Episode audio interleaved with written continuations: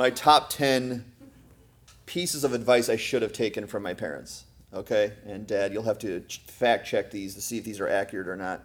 I Top should give, I should give the list. Why don't you come on up then? You probably know better than I do. Here's top 10 pieces of advice I should have taken from my parents, okay? See if you can fellowship with these. Number 10, don't eat too much cheese. Um, I know, that's, that's odd. But growing up, I loved cheese, didn't I? I wanted it on everything. I wanted it on potatoes and, you know, popcorn and cereal. Maybe not cereal. But I wanted cheese on everything. I mean, that's my mom. I, that's all I wanted to eat was cheese. And she said, Be careful eating too much cheese. Now I'm allergic to dairy. I don't know if they're connected, but now I have no cheese in my life. That's that's irony. That's that's pretty bad, right? So should have taken that piece of advice. Here's number nine piece of advice I should have taken. My mom used to tell me, don't use too much hairspray or hair gel in your hair because it could damage your hair. What is she talking about? What does she know? I used to plaster that thing, right? It was like a helmet. Um, I was impervious to anything that hit my head, and now, of course, you know the rest of the story. Uh, that's number nine. Number eight thing I should have listened to is my, my parents used to tell me this is you should have better sleeping habits because I would often stay up past 1 a.m. Anyone else? Love to stay up really, really late. I used to stay up past 1 a.m. and my mom used to tell me you should have better sleeping habits. And now I'm an awful sleeper. It takes me a long time to get to bed, and so are my kids. I passed it on to them. So all of my kids, all seven of them, have been rough sleepers. So should have taken that piece of warning and a wisdom. Here we go. Number seven is stop being addicted to Michigan football. It's not worth it. When I was growing up, I loved, didn't I? I loved Michigan football, probably more than I want to admit. But uh, I was addicted. I was addicted to Michigan football, and then I went into ministry in 2008. I moved to Michigan, pretty excited that I could watch all their games. And ever since 2008 that I went into ministry, Michigan football has stunk. And I believe it's kind of like I'm Jonah in the boat that caused the storm. And if you throw me out of the boat, the Michigan football will probably return to winning ways. But ever since then, they've been bad. And so I don't, I don't care anymore about Michigan football. Back in the day, I was addicted. How about this one? Number, number six, my, my family used to tell me this you shouldn't joke about having identical twins. Because I did joke about having identical twins. I used to tell my family that I thought it'd be hilarious if one day I would have identical twin boys. Seriously.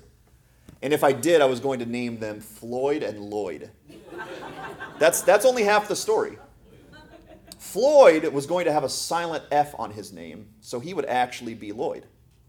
Lloyd was going to have an understood F on his name, so he would actually be Floyd. And I did it just to mess with my kids and mess with their teachers. So Lloyd would be Floyd, Floyd would be Lloyd. And then one day, guess what? I found out I was having identical twins. And my sister tried to hold me to it. You're naming them Floyd and Lloyd, she said. In fact, she got shirts for them. Remember that? Floyd and Lloyd t shirts that they had to wear. So you can call them Floyd and Lloyd, they don't mind. Uh, here's number five piece of advice I should have taken is you, sh- you really should take naps because someday you'll wish you could. When I was younger, my pet peeve was that my mom made me lay down and take naps because I hated naps. I thought it was like prison. I hated naps. And now, boy, I want a nap. In fact, right now, I would want a nap if you guys are okay with it. I love naps. Naps are amazing. Number four thing is you shouldn't be such a picky eater. I was one of the pickiest eaters probably ever. I made my mom have all kinds of headaches and migraines, and now all of my children are picky eaters. All except one. I don't think Marcus, he'll, he'll eat anything. All my other children are picky eaters. Should have listened to that. Number three is you should sit with better posture. Anyone ever been told that? You should sit with better posture. Don't lean back, don't lean forward too much. And now I have chronic back issues. Probably a connection to that, right? How about number two? My parents would sometimes say or hint at this you really should move out and get your own place before you live with us for the rest of your life. now my parents live three houses down from me. That's awkward. Took me till uh, 20, 28 I moved out, age 28. Uh, here's number one piece of advice I should have taken from my parents. You know, you really should pay attention during church and respect your pastors. Why? Because one day you're going to be a pastor. They didn't say that, but here I am, a pastor. So there's 10 pieces of advice I should have taken from my parents. They sort of gave me one more that's going to transition us into our lesson today. That my dad especially always said this. He said you should always do the will of God, didn't he? Always do the will of God. And that's kind of where we're headed today. If you have your Bibles, join us in Luke chapter 6, verses 46 to 49, and listen to wisdom and a warning from our Lord Jesus. Jesus says in verse 46, Why do you call me Lord, Lord, and not do what I tell you? Everyone who comes to me and hears my words and does them, I will show you what he is like. He is like a man building a house who dug deep and laid the foundation on the rock. And when a flood arose, the stream broke against that house and could not shake it because it had been well built. But the one who hears and does not do them is like a man who built a house on the ground without a foundation. When the stream broke against it, immediately it fell, and the ruin of that house was great. Wisdom and a warning. We continue our series called Lessons for Living today. Lessons for Living. And today we speak about two things put next to each other wisdom and a warning. The Lord is going to put these two things together to help us understand how important it is to obey his teachings. Okay? Now, sometimes as a pastor, I get to reveal to you a secret of mine. And today is one of those days. I get to reveal you reveal to you a secret of mine Thanks to this text today, you're about to understand the source of one of my biggest frustrations of my entire life. A frustration that often gets me to lose sleep and gives me tummy trouble sometimes. And I'm serious. What do you think it is? Any guesses? What do you think frustrates pastors to the point that they want to get hair plugs so they can pull their hair out again? Anyone? Anyone with a guess? What do you think it is? No guesses? Okay. Well, here it is. Here's the source of the biggest frustration of my life. Are you ready? It's preaching and teaching. Anybody just gasp? Okay, that's not the entire truth. Okay? I actually love preaching and teaching. I hope you know that by now. I love preaching and teaching. I love my job as a pastor. What frustrates me is preaching and teaching in vain. The word vain means to no purpose, without effect, or ineffectually.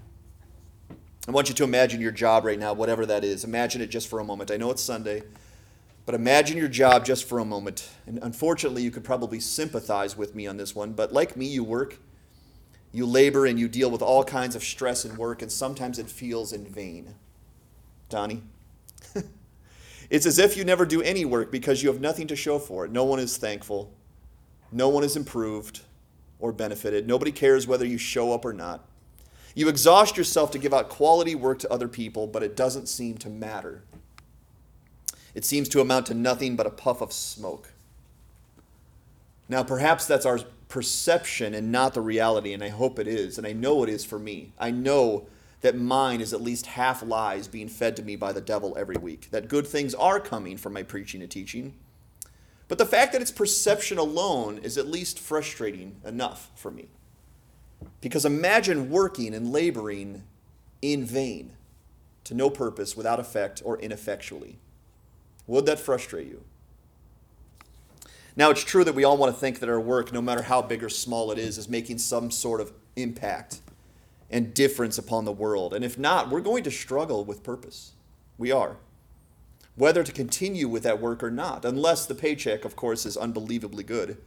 But let's face it, the paycheck is never unbelievably good, is it? Today we get to hear from the greatest preacher of all time. Not me. Thank you for those who thought it, though. We get to hear from the Lord Jesus. And we get to understand his frustration that he had as a preacher and a teacher. But more than that, we're given a piece of wisdom and a warning from him that can change our life for the good or the bad, depending on whether we heed it or not. Now, Jesus was the master at using metaphors, okay, and illustrations to help his people understand what he meant. And today he's going to use a metaphor of building a house. Any builders out there? Anyone build a house or help build a house? Okay, all right. I don't have that skill myself, so I always respect those who have it. Jesus is going to instruct us all how to build a house properly today. But as per usual, Jesus is not concerned with the physical realm as much. He wants us to build a house spiritually. because the house we are going to live in is going to be our residence, our abode for the rest of eternity. Now, let's look at this passage, first of all, through the lens of a wisdom. Okay? Jesus gives us a wisdom. And I want to assume today we're all ready to build. I hope you're all ready to build and get your hands dirty a little bit because we're going to build a house. We're going to build a house today. But once again, it's not a physical house like you live in, okay? That's not what we're talking about today. It's a spiritual house that you will live in for all of eternity. Hopefully, that is, if you build this house correctly. We'll get to the metaphor here in a little bit, but let's first look at Jesus' statement, his piece of wisdom without the metaphor. Let's just look at the statement, okay?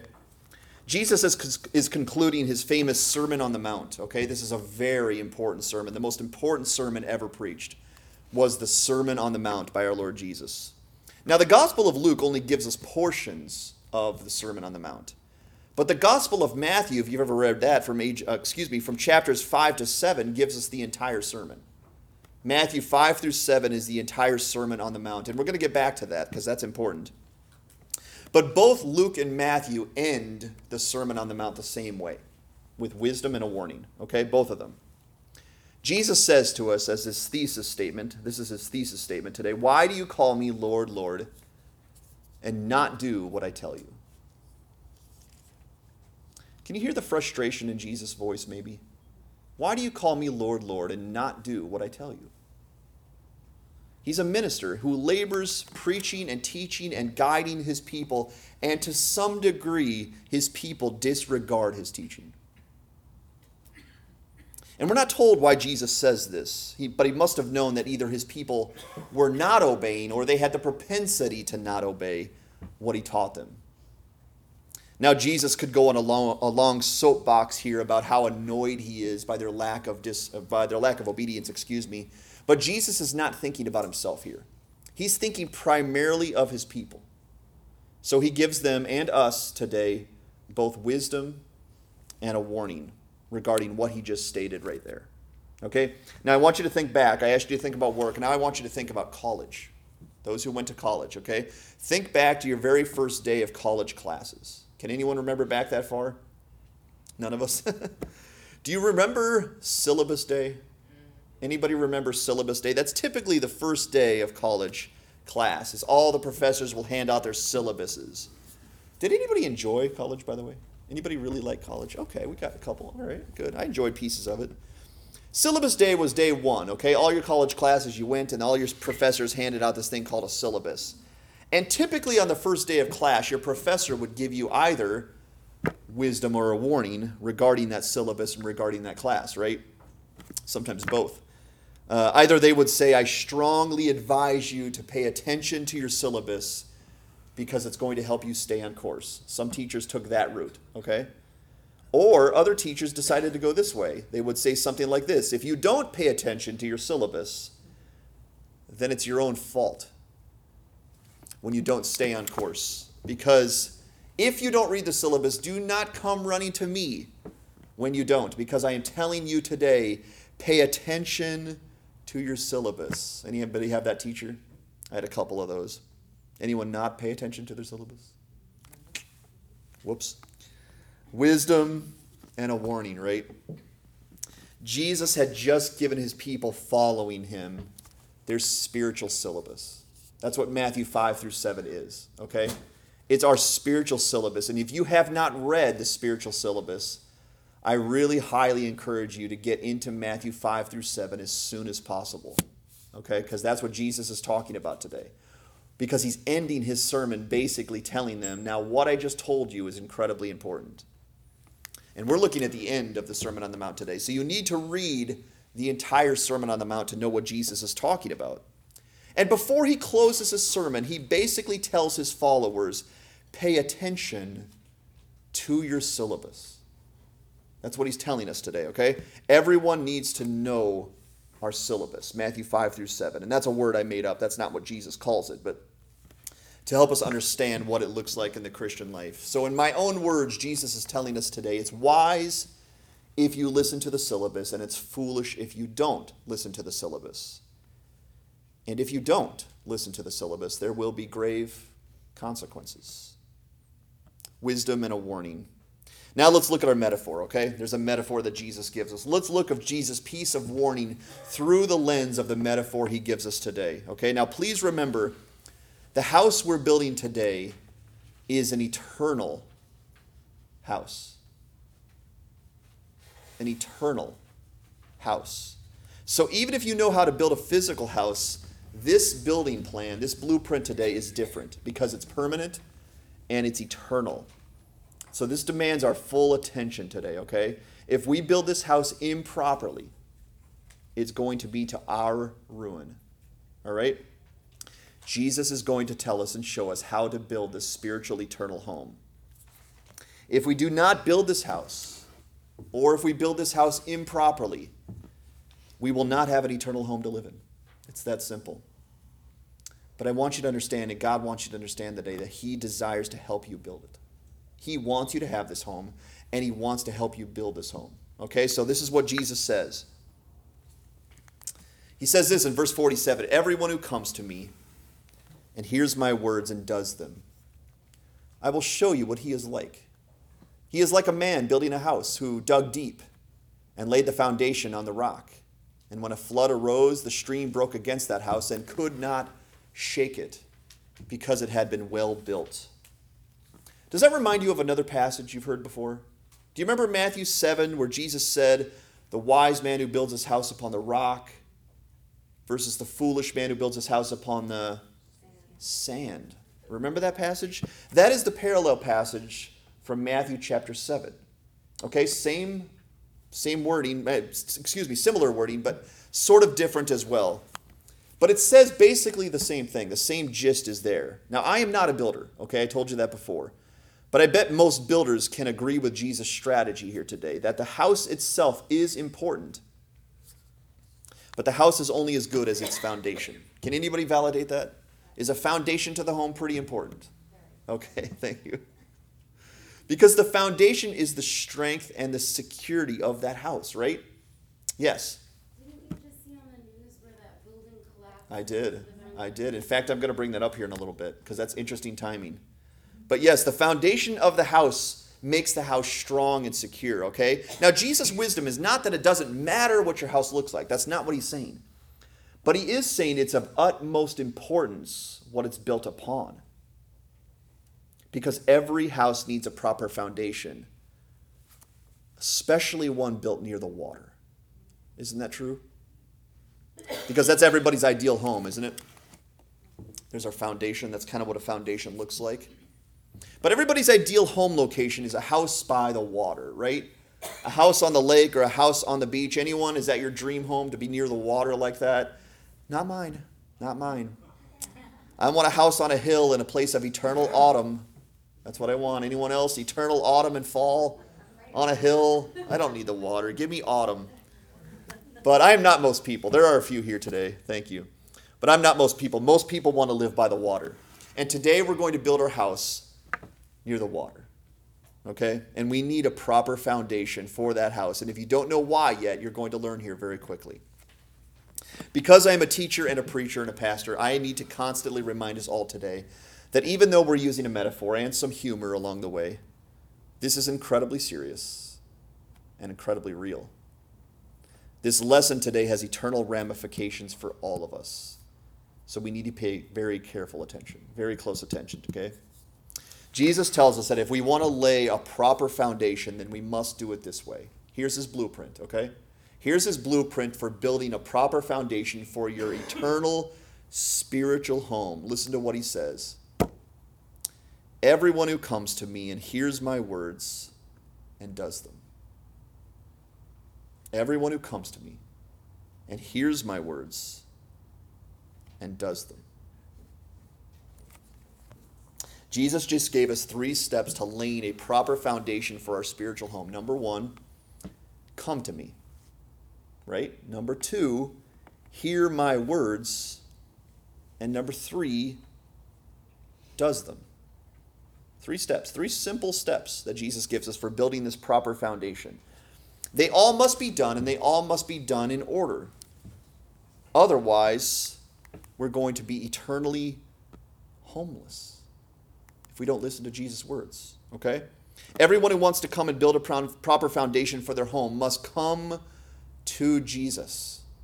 Now, this is a Christian church here we're speaking today, but it's possible that someone here today has not done this yet, has not come to Jesus. Jesus means that we must turn to him and follow him with our entire lives. We must turn away from our sins and any other religious creed or system and turn only to Jesus. Christianity draws a very distinct line. It doesn't say, you get there any way you want to get there. You build it any way you want to build. Jesus says, I am the only foundation. If you build it on any other foundation, your house will collapse. I am the foundation. In fact, Jesus said it this way in John 14, 6. Remember this passage? He said, I am the way, I am the truth, and I am the life. No one comes to the Father except through me. It's a very distinct and sharp line Jesus drew there, but it's right. And Jesus wants us to know there's only one proper foundation for your eternal home, and it's me and only me, Jesus speaking. Every other foundation will fail you. Now, all who want to build their spiritual home on a proper foundation that can hold them up for all eternity will believe Jesus, will believe in who he is and what he came to do for their lives and for their souls, and they will begin to follow him because of that. And without Jesus, we're hopeless. We're hopeless. There's no hope without Jesus. Without Jesus as our foundation, there is no foundation. He is the only foundation, but with Jesus, our homes are eternally secure. That brings me a tremendous amount of confidence today. Now, in coming to Jesus, there's four steps that I see from Scripture in order to come to Jesus, okay? We're going to linger here on step number one, talk about coming to Jesus, and there's four steps in the process of coming to Jesus. But they're all very simple, okay? It sounds complicated, four steps, wow, that's a lot. But they're very simple things. Let's work through them together, okay? If you want to come to Jesus, or we'll use the term get saved, here's what you need to do. Number one is confess you're a sinner. Nobody comes to Jesus unless they understand that they're a sinner. Now, remember our passage from last week? Levi? Remember Levi? Levi, the tax collector, Jesus came up to him and said, Follow me.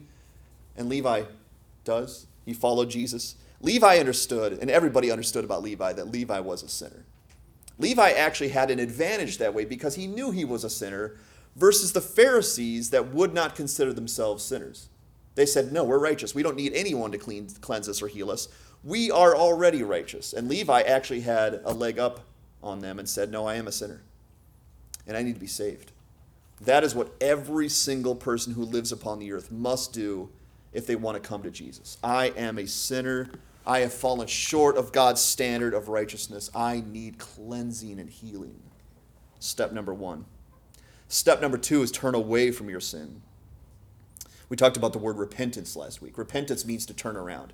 Okay? You're going the wrong way. You understand that based on what Jesus tells you, and then Jesus says, turn around and follow me. That's what repentance means. Get away from your sin, leave your sin, divorce your sin, okay? Don't write it's complicated on Facebook. Break up with sin and be done with sin for the rest of your life. It's over, sin.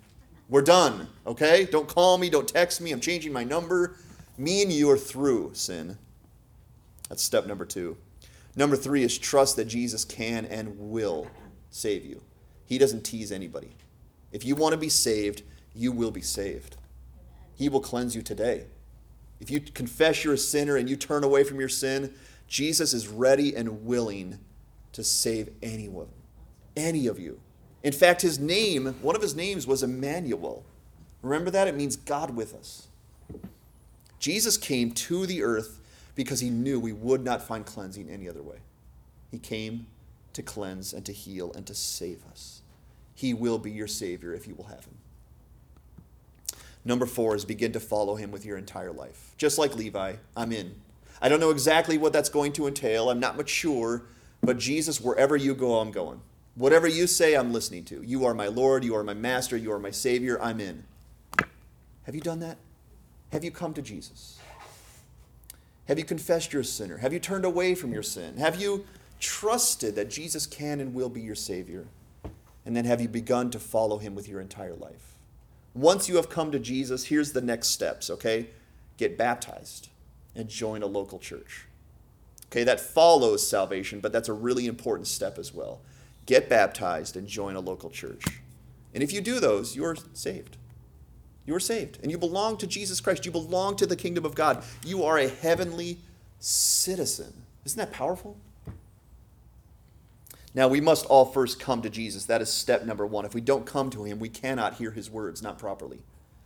Spiritual cleansing in life must first exist if spiritual counsel and guidance is desired. And if you have not given your life to Jesus yet, you cannot and you will not have a foundation. Nor will you have a home to live in for the rest of your life. In all honesty, you will be homeless eternally in hell without Jesus. Now, coming to Jesus is the process of getting saved, but once we're saved, it's not done, okay? We've just begun. Carpenters, anybody? We've only just begun. Once you're saved, the race begins, okay? The second step to getting a proper foundation is to hear Jesus' words. Now, this might sound arbitrary, but hearing the words of Jesus is incredibly important. It's essential. He is now our Lord and Master. If we say yes to Jesus and we come to Him, He's our Lord and He's our Master. That means whatever comes out of the mouth of Jesus is our life and our duty because now we're soldiers, soldiers for the kingdom of God. And whatever Jesus says is our law. Okay? He's our Lord, He's our Master. If we come to Him but we do not listen to Him, what is the point of coming to Him? Jesus is not going to stamp anyone's hand with salvation and allow you to get into heaven one day, but then you get to go back to your life and live back in your sin. When we come to Jesus, he becomes our good shepherd and our master, okay? He is now going to guide our lives where they need to go in order to become a proper heavenly citizen. And without his guidance, without his teaching, without his words, none of us will get to heaven. Because I don't know how to get to heaven. Only Jesus does. He is our map. We just gave you a map to our house for next week, right? Listen to the map. The map is important. The map will get you there, the directions. Jesus' words and teachings are our heavenly GPS to get us to heaven, okay? Therefore, we must do whatever we have to do to hear from Jesus faithfully and regularly. We must listen to the teachings of the scriptures as our meat and our drink daily. Do you? Do you listen to the words of Jesus regularly and faithfully? That is the second step to foundation building, hearing the words of Jesus. And sadly, that is often where American Christianity stops. Did you know that? After step two. We understand we must come to Jesus for salvation. We understand we must believe and hear the words of Jesus and go to church and read our Bible. But that's it, right? As long as we get saved, as long as we listen to Jesus, our foundation is secure and our house will stand forever. Jesus says this Why do you call me Lord, Lord, and not do the things that I tell you? See, this is how the devil works, okay? Satan will give you 99% of the puzzle. As long as you don't have the final piece, you won't have all the truth you need to complete your picture, or in this case, your home. He will give you the first two steps. Isn't Satan nice? He's going to give you the first two steps. Go ahead, take them. But not the third. I won't give you the third. American Christian, pay very close attention to this next final step of building your foundation. Okay, this will separate you from most Christians here in the nation and here in the world. And this will allow you to truly follow Jesus. Now, I wish I had the time to exhort some of you today further about the first two steps, okay? Because some of you in this room maybe haven't come to Jesus yet, and therefore you're spiritually dead. You, if that's true about you, you need to pause today and come to Jesus because there is no step two without step one, okay? There's no step three without step one. Before you do anything else, pause and come to Jesus, and we can help you. That's why we do this, okay? We want to help you. Do it today. Don't put it off. Not down the road. Not let's see how the summer shapes out. Do it today. Come to Jesus today. We will help you. And some of you claim you're saved, but you very infrequently come to church to listen to the words of Jesus. And that's very strange for Christ followers. That's very strange. You claim that Jesus is your Lord, but you barely listen to him. Why?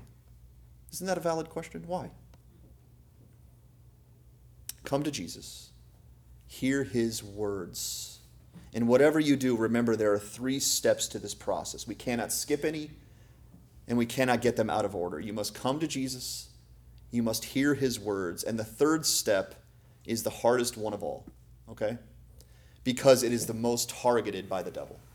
I told you, he'll give you the first two steps because he knows that third step will keep you from the kingdom of God. 75% of Americans in this country claim to be Christ followers. Many of them never get to step number three. Almost the same number belong to a church and go faithfully and regularly to some degree. So that means three fourths of Americans are in fantastic shape, right? However, there's a crucial third step to this process, and Jesus, He knows that is the most neglected step. So He's going to pause today and remind us how important that third step is. The third step to building a proper foundation for our eternal home is obedience to Jesus' teachings. Notice his language once again. Everyone who comes to me and hears my words and does them, I will show you what he is like. He is like a man building a house who dug deep and laid the foundation on the rock. And when a flood arose, the stream broke against it and against that house and could not shake it because it had been well built. Do you notice that phrase in yellow and does them? It's easy to gloss over, but that's a really important phrase. Let us also notice the language from the parallel passage in Matthew, the one I referenced, okay? Notice the parallel passage from Matthew chapter 7. See if there's a connection. In verse 24, Jesus says, Everyone then who hears the words of mine and does them will be like a man who built his house upon the rock. And the rain fell, and the floods came, and the winds blew and beat on that house. But it did not fall, because it had been founded on the rock. Jesus is telling us today that we must obey his words for the entire process of foundation laying to work. Otherwise, it's moot. Otherwise, it fall falls apart. If we do not obey Jesus, we don't believe him, and we didn't hear him. Every parent knows this is true, right? Parents, when our children do not obey us, we will often ask them the question Didn't you hear what I said? I say this to my children from time to time. Didn't you hear what I said? And the question I'm not asking them is Did the words come out of my mouth and pass over your physical ears? That's not what I'm asking my children. The question I'm asking my children is Did you pay attention to my words, right? That's what I mean. Or remember the syllabus metaphor? When the teacher says, pay attention to your syllabus, he is meaning that you need to read with the intention of obeying the syllabus.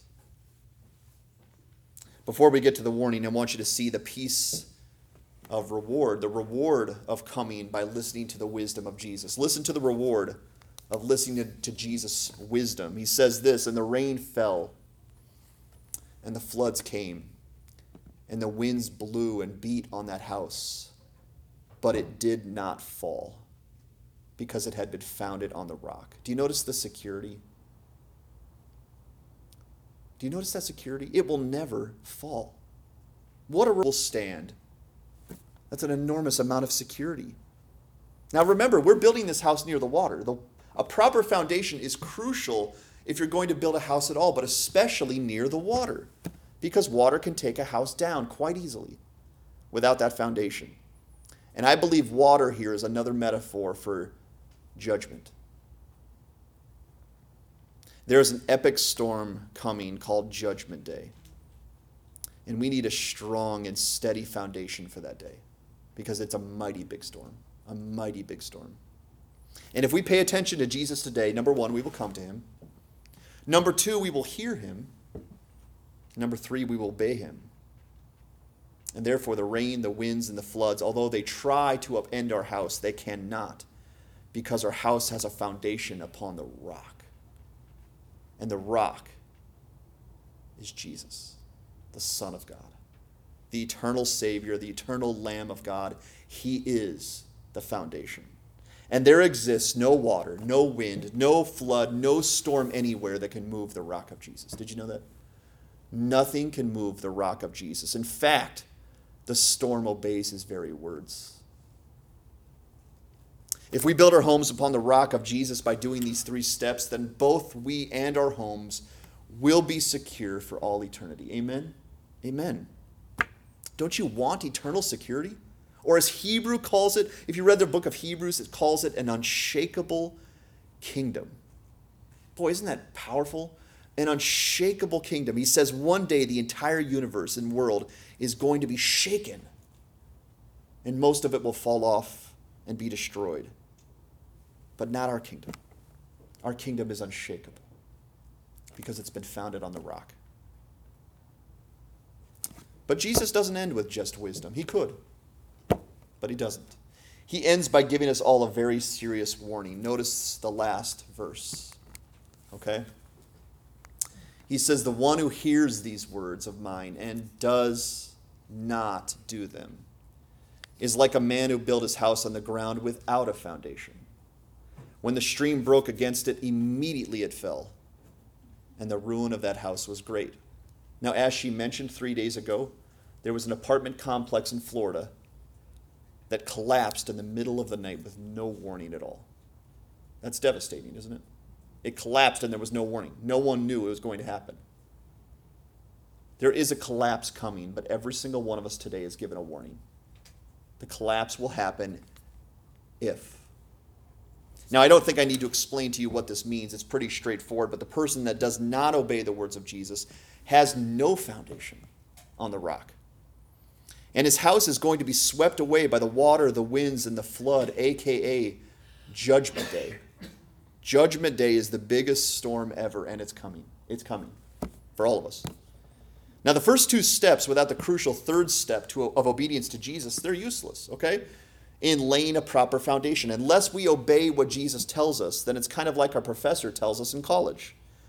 We might as well never signed up for his class we might as well have never read the syllabus because we didn't obey the syllabus. And now we're going to get an F in his class. And getting an F in that class means that taking the class and reading through the syllabus was a complete waste of time, both for the professor and for us. We need to remember today who's speaking to us. The one speaking to us today is the rock himself. Our very foundation is telling us how to properly build upon Him. And therefore, please understand this today. This is crucial, okay? Jesus wants you to build upon Him. He wants you to be secure forever. He loves you, so He warns you. Do you notice that?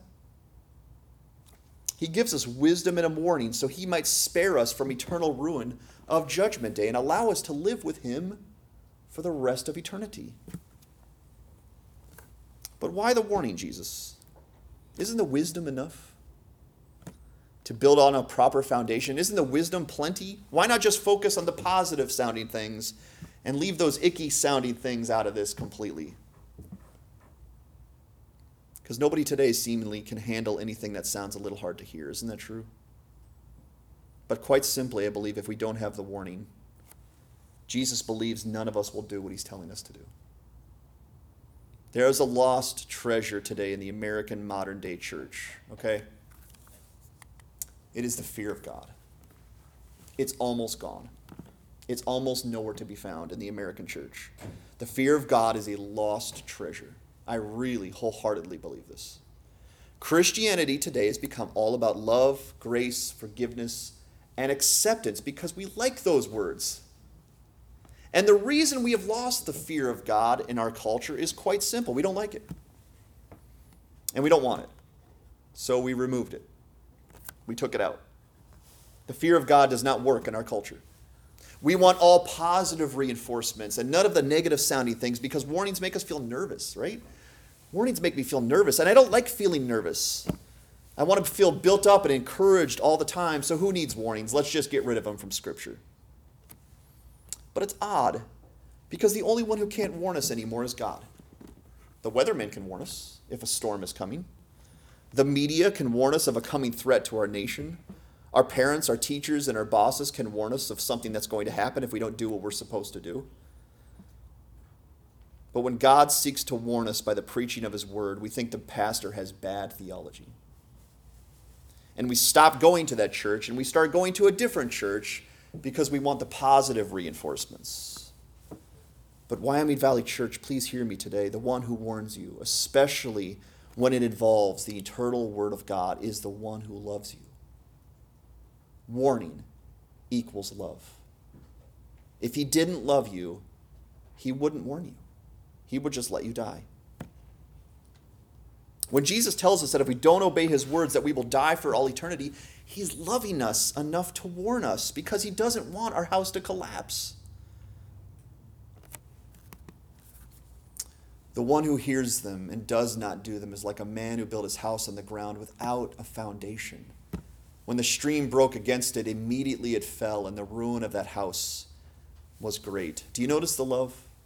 Because I see the love. I see the love. He warns us because he loves us. He does not want this tragedy to happen to us, making the fear of God a gift because the fear of God can keep us alive.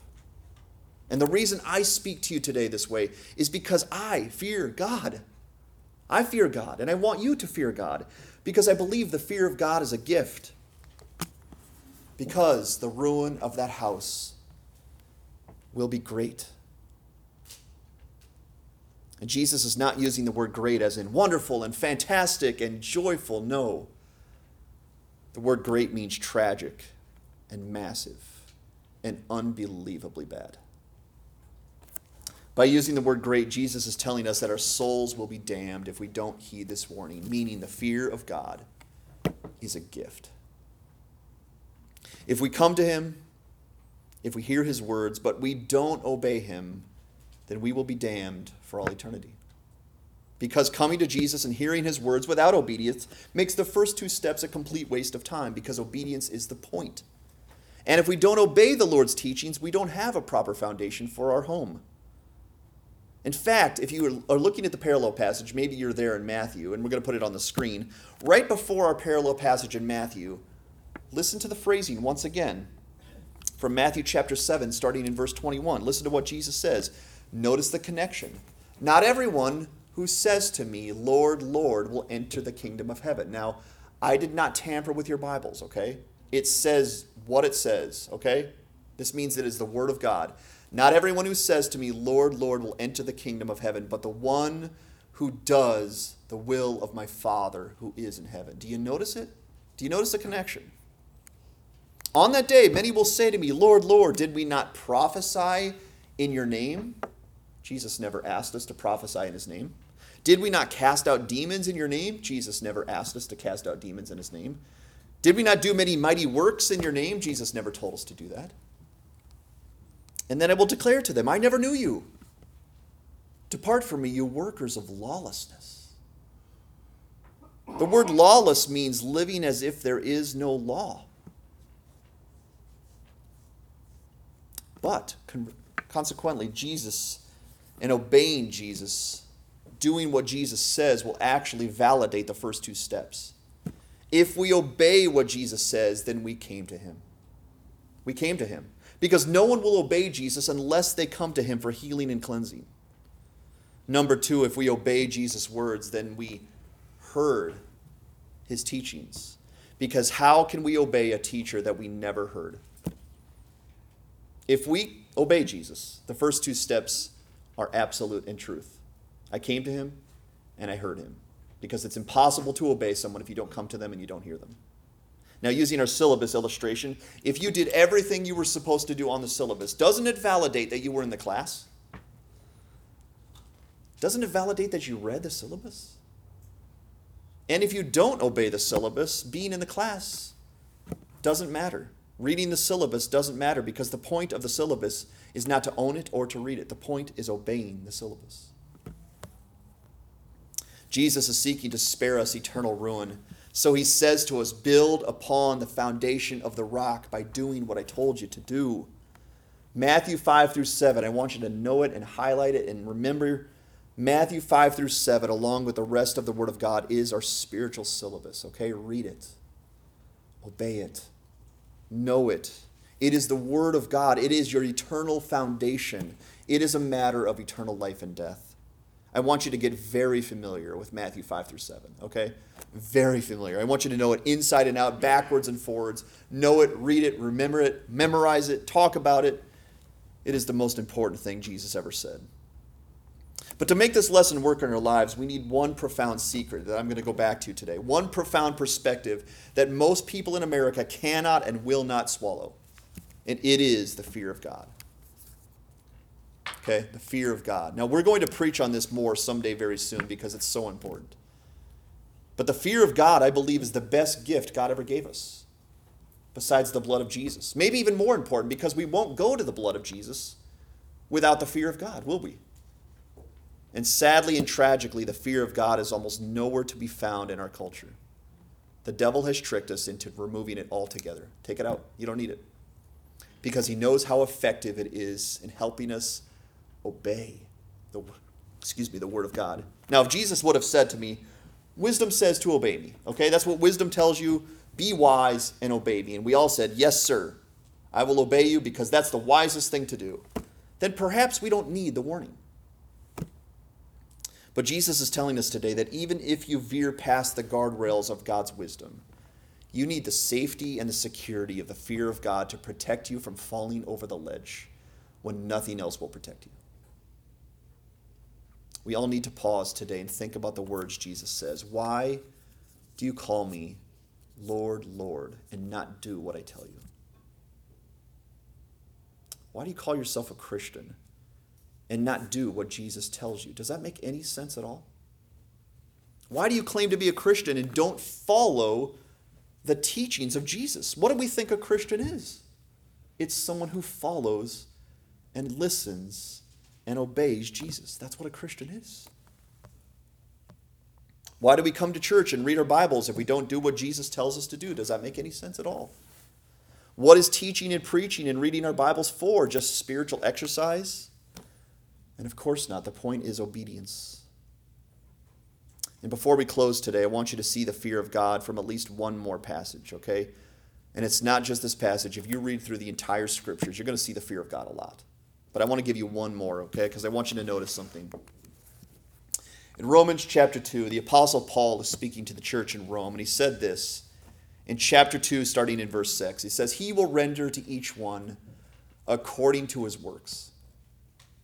To those who by patience and well doing seek for glory and honor and immortality, he will give eternal life.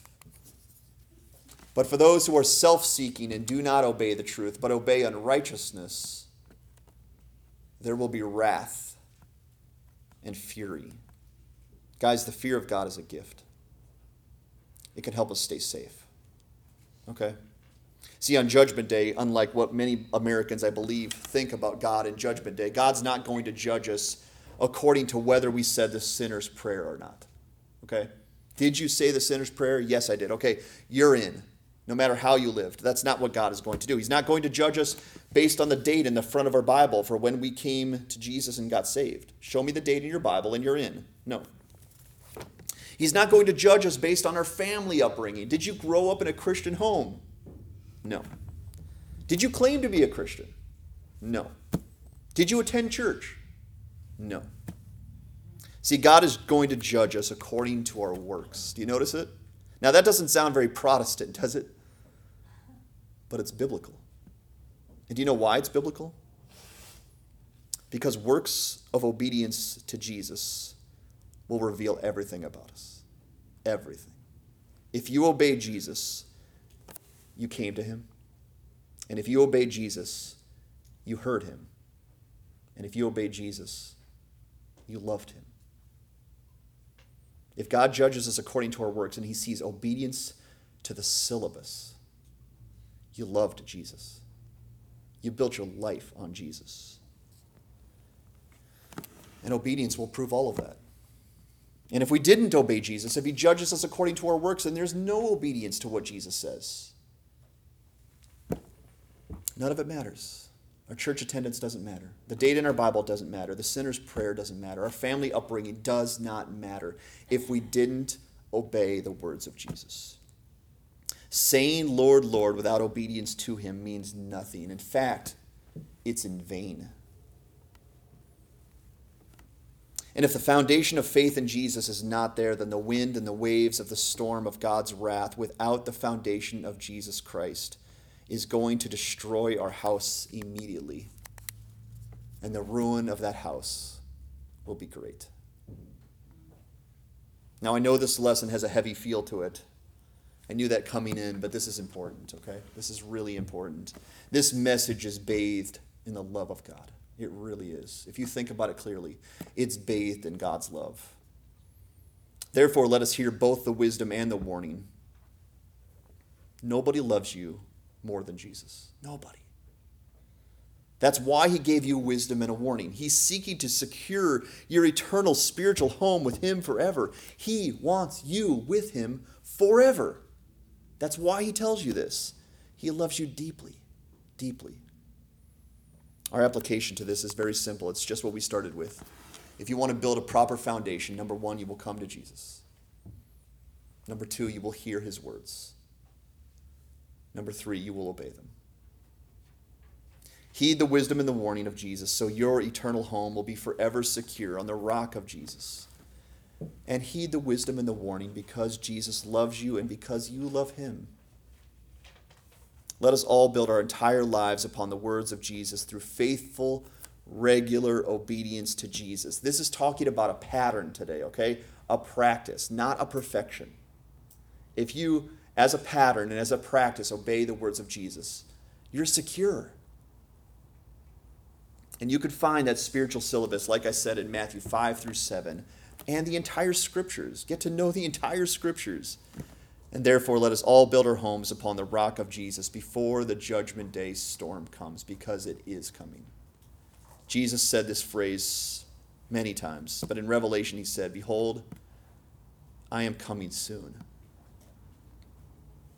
Blessed is the one who builds his house upon the rock. Would you pray with me? Father, thank you for this message. It is not my message, it is your message. Therefore, it's something you want us all to know and to listen to and pay very close attention to. And I pray for the souls in this room, including mine. I too must obey. I too must go forward in this. If there are people in this room that have not come to Jesus, Father, pray that they would understand step number one is crucial to their soul. If there are some who are calling themselves a Christians, but they're regularly, sorry, irregularly coming to church, I pray that you would remind them how important it is to hear the words of Jesus. If there are some in this room who are claiming to be a Christian, but they aren't obeying the words of Jesus, then I pray that you would remind us and encourage us and even exhort us all to do that very thing, starting today, so that we can confidently stand before you on judge, Judgment Day saying, You're my Lord, you're my Master. And the Lord will say, I know it, I see it by your works. We praise you and we thank you for this message today. Bless us as we leave. It's in Jesus' name we pray. Amen. Thank you, everybody.